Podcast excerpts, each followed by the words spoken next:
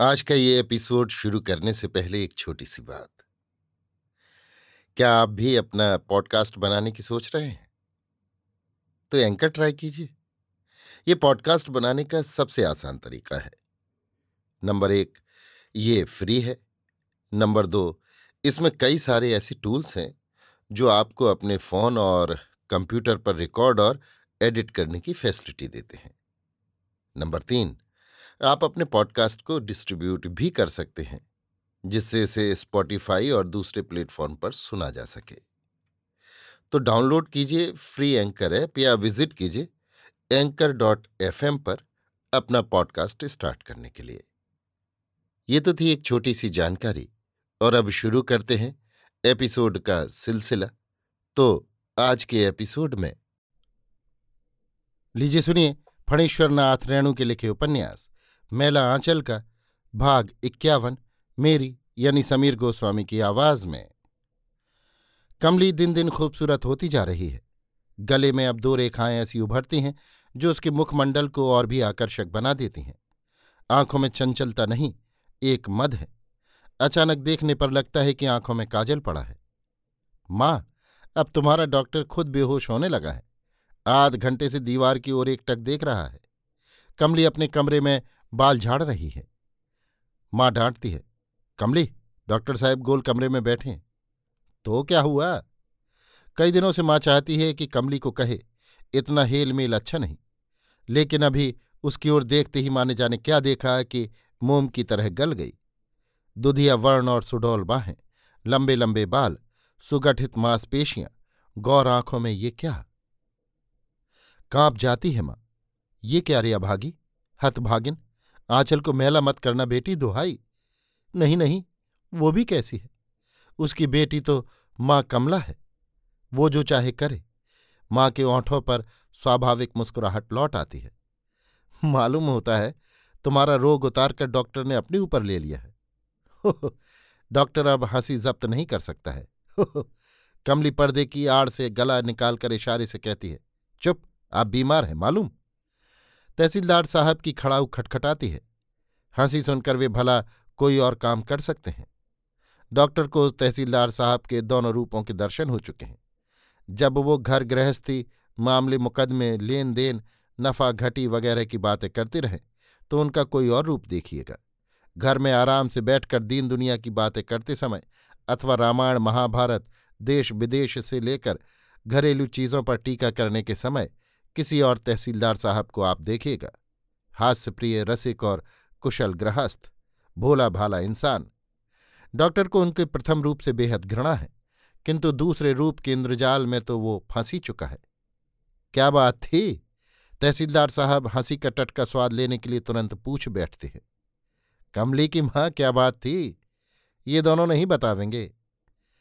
अरे, तुम्हारी पगली बेटी के मुँह में जो आता है बग देती है। तुम्हारी बहकाई हुई बेटी अभी कह रही थी कि डॉक्टर साहब अब खुद बेहोश हो जाते हैं। अच्छा तब? तहसीलदार साहब मुस्कुराहट को रोकने की मुद्रा बनाकर चाय के प्याले में चुस्की लेते हुए पूछते हैं, तब फिर? माँ हँसी को रोकते हुए कहती है तो मैंने तो कहा कि मालूम होता है तुम्हारा रोग उतार कर उन्होंने अपने ऊपर ले लिया है। डॉक्टर साहब भी सुन रहे थे। तहसीलदार साहब की ऐसी हँसी को कमली कहती है, बाबा, पछतिया हँसी हँसते हैं। पछतिया यानी देर से फलने फूलने वाली। तहसीलदार साहब भी देखते हैं। कमली के स्वभाव में बहुत परिवर्तन हुए हैं। ऐसी बेटी का बाप चुपचाप बैठा है, लाचार है। भगवान, शंकर भगवान, कमली पर कृपा दृष्टि फेरो। डॉक्टर तहसीलदार साहब की बुझती हुई हँसी को गौर से देखता है। ये शायद एक तीसरा रूप है, जिसे देखकर पत्थर भी पिघल जाए। कितना करुण। डॉक्टर साहब माँ दो प्लेटों में जलपान ले आती है। कमली रेडियो की दीदी से मटर पुलाव सीख कर आई है उस दिन। तो ये ऑल इंडिया रेडियो वाला मामला है। शुरू कीजिए डॉक्टर साहब। देखिए कि मटर की घुघनी को किस सफ़ाई से मटर पुलाव बना दिया है। कुछ भी हो, ख्याली पुलाव से तो अच्छा है। डॉक्टर कमली की ओर हँसते हुए देखता है। हँसी खुशी के इंद्रजाल में फंसकर डॉक्टर अपने कर्तव्य की अवहेलना तो नहीं कर रहा है। वो कभी कभी रुककर सोचता है। वो जो कुछ भी कर रहा है उसके विरोध में हृदय के किसी कोने का तार बेसुरा तो नहीं बज उठता है। नहीं, वो जो भी कर रहा है, सही हो या गलत अच्छा लगता है उसे। प्यारू ने कई बार कहा है, आँगन की ओर खुलने वाली खिड़की पर भी पर्दा रहना चाहिए। नंगी सी लगती है ये खिड़की। डॉक्टर प्यारू को इसीलिए इतना प्यार करता है। कमली अब रोज डॉक्टर के यहाँ आती है। मौसी कहती थी कहती थी कि, तू गलत कर रही है।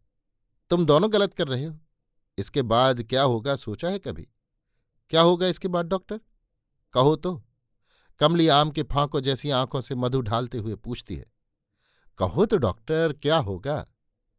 क्या होगा? जो भी हो, बुरा ना होगा। तुम हमेशा मेरे पास नहीं रह सकते। फिर पागलपन। डॉक्टर, तुम जिन तो नहीं। जिन, क्या जिन? जिन एक पीर का नाम है। वो कभी कभी मन मोहने वाला रूप धरकर कुमारी और बेवा लड़कियों को भरमाता है। गरीब से गरीब को धनी बना देना उसकी चुटकी बजाने भर की बात है। जिस पर बिगड़े बर्बाद कर दे, जिस पर ढरे उसे निहाल कर दे। कमली के गली की दोनों नई रेखाएँ जल्दी जल्दी बनती बिगड़ती हैं। वो डर तो नहीं रही, वो डॉक्टर को पकड़ लेती है। क्यों झूठ मूठ डरने लगी? फिजूल की बातें भरी रहती हो दिमाग में? नहीं, मुझे डर नहीं लगता है। यदि तुम जिन भी रहो तो मैंने तुमको जीत लिया है। इतना भरोसा? डॉक्टर कमली की आँखों में चमकते विश्वास का स्पष्ट रूप देख लेता है। कमला नीरोग है, स्वस्थ है कमला। तुम बाहों पर उस दिन कौन सा जेवर पहनकर आई थी? अब क्यों नहीं पहनती? बाजू। क्यों? ग्वालिन जैसी लगती थी ना? गोकुल की ग्वालिन? कमली ठठाकर हंस पड़ती है। इसी को रासलीला कहते हैं। देखते हो अभी दोपहर रात को डॉक्टर का नेगड़ा नौकर लेट भुक भुकाता हुआ तहसीलदार की बेटी को घर पहुँचाने जाता है। शादी ही क्यों ना करा देते हैं? एकदम साहेब मैम, डॉक्टर साहेब भी कैसे आदमी हैं? डॉक्टर साहेब कैसा आदमी है? अगमू चौकीदार से कटहा थाना के नए दारोगा साहब पूछते हैं। हुजूर अच्छा आदमी है मगर मगर क्या रे? साला आधा बात बोलता है, आधा बात पेट में रखता है।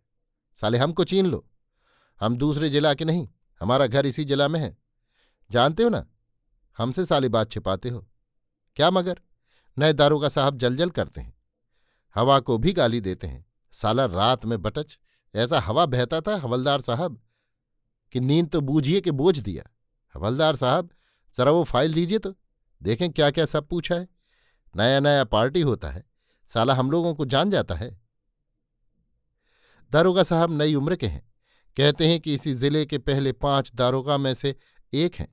बातें करते समय वो ये कहना नहीं भूलते। साहब, मैं बाहरी आदमी नहीं, इसी ज़िले का हूँ। हर मौके पर इसका बढ़िया इस्तेमाल करते हैं। मैं यदि एक पैसा खा भी लूँ तो इसी ज़िले में रहेगा। दारोगा साहब ज़बरदस्त गलत फहमी से परेशान रहते हैं। बाहर के जितने लोग यहाँ आए हैं, उन्हीं के हिस्से का सुख मौज लूट रहे हैं। फारबिसगंज के नवतुरिया नेता छोटन बाबू जिला कांग्रेस के सेक्रेटरी हुए हैं। लिखा है ये डॉक्टर कम्युनिस्ट पार्टी का है। दारोगा साहब ने अस्पताल को चारों ओर से एक दर्जन सिपाहियों से घिरवा रखा है। आपका घर असल में कहाँ है? दारोगा साहब हैरान होकर पूछते हैं। विराटनगर। विराटनगर तो नेपाल में है, आप नेपाली हैं। नहीं? तब? आप इतना हैरान क्यों हो रहे हैं दारोगा साहब? मैं जो कुछ भी कहता हूँ लिखते जाइए। सो लिखते जाइए। वाह, आखिर क्या लिखें? मैं जो कुछ भी जवाब देता हूँ। तहसीलदार साहब पसीने से तरबतर हो रहे हैं। प्यारू का मुँह सूख गया है, लेकिन आश्चर्य। कमली पर इसकी कोई प्रतिक्रिया नहीं होती। डॉक्टर को कुछ नहीं हो सकता, कोई बात नहीं है। कमली को दृढ़ विश्वास है। दारोगा साहब डॉक्टर को दो बात में ही पहचान गए हैं। अजीब किस्म का आदमी है ये डॉक्टर। सुमृतदास बेतार से आज बच्चा बच्चा पूछता है सुमृतदास डॉक्टर साहब ने क्या किया है जो दारोगा साहब पकड़ने आए हैं? घूस लेने की शिकायत तो नहीं किया है किसी ने? देखो ना जी, बड़ा खराब है ये दुनिया। किसी का विश्वास नहीं। रमैन में कहा है ना, बिसरस भरे कनक घट जैसे। ये डॉक्टर तो सुनते हैं कि जर्मन वाला का आदमी है। ज्योतकी जी ठीक ही कहते थे, जर्मन वाला का सीआईडी है ये डाक डर यहाँ के लोगों को सुई भोंक कर कमज़ोर करने का काम करता था। कुआँ में दवा डालकर सचमुच में हैजा फैलाया है। जर्मन वाला का एक पार्टी है यहाँ। कमसीन कॉमनीस पार्टी सुनते हैं। उसी पार्टी का आदमी है। इस दारुआ की हरकतों पर डॉक्टर को ताज्जुब होता है। बार बार कहता है, हम इसी ज़िले के हैं। बेवकूफ़ों की तरह सवाल करता है। आपको बहुत लड़कियों से ताल्लुक रहा है? रहा है। कम से कम चार सौ लड़कियों के साथ मैं दिन रात रह चुका हूँ। डॉक्टर मुस्कुराता है, चार सौ? दारोगा साहब जब किसी बात पर अचरज होता है तो उनकी आँखें उल्लू की आँखों की तरह गोल हो जाती हैं। चार चार सौ? बटच इतनी लड़कियाँ कहाँ से मिली? मेडिकल कॉलेज हॉस्पिटल में? ओह, नहीं, मेरे पूछने का मतलब है कि भले घर की लड़कियाँ। क्यों? हॉस्पिटल में भले घर की लड़कियाँ नहीं जाती। मेरा मतलब खैर छोड़िए इन बातों को। कम्युनिस्ट पार्टी वालों से आपका कैसा रिश्ता है? मेरे बहुत से दोस्त कम्युनिस्ट हैं। आपने संथालों को भड़काया, समझाया था कि ज़मीन पर ज़बरदस्ती हमला कर दो। संथालों ने अपने बयान में कहा है। संथाल लोग समय समय पर मुझसे पुराने कागजात पढ़वाने आया करते थे, जजमेंट वगैरह। आप अपनी किताब दिखला सकते हैं। दारोगा साहब उठकर किताबों की अलमारी के पास जाते हैं। साला सब डॉक्टरी किताबें हैं। चिल्ड्रेन ऑफ़ यूएसएसआर, लाल रूस लेखक बैनीपुरी, लाल चीन लेखक बैनीपुरी। ये सब तो रूस की किताब है। रूस की नहीं, रूस के बारे में। दोनों एक ही बात है। दारोगा साहब उस किताब को निकाल कर उलटते हैं। मानो किताब के पन्नों में बम छिपा हो। बहुत सतर्क होकर पृष्ठ उलटते हैं। डॉक्टर साहब गिरफ जुलम बात। संथालों को डॉक्टर साहब ने ही भड़काया था। गाँव में हैजा भी उन्होंने फैलाया था। गाँव के लोगों को कमज़ोर कर दिया।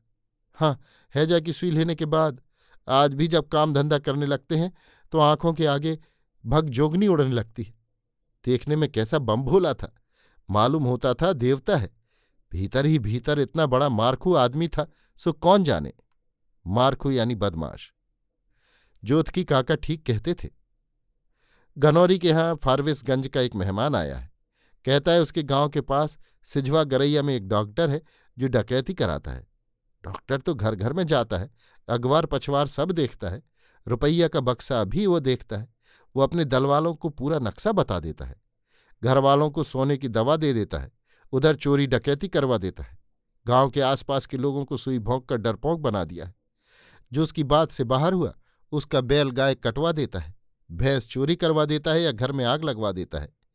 कई बार बेल केस उस पर चला, बेल केस यानी बीएल के केस। लेकिन रुपया खर्च करके जीत जाता है। नाम भी अजीब है, डॉक्टर नटखट प्रसाद। हाँ भाई, किसी का विश्वास नहीं। सोमा झट कल तामगंज जिला में गिरफ हो गया। सोमन मोची कहता है, अभी मेला से जो लोग आए हैं, बोल रहे हैं, अब हम अखाड़ा में ढोल नहीं बजाएँगे।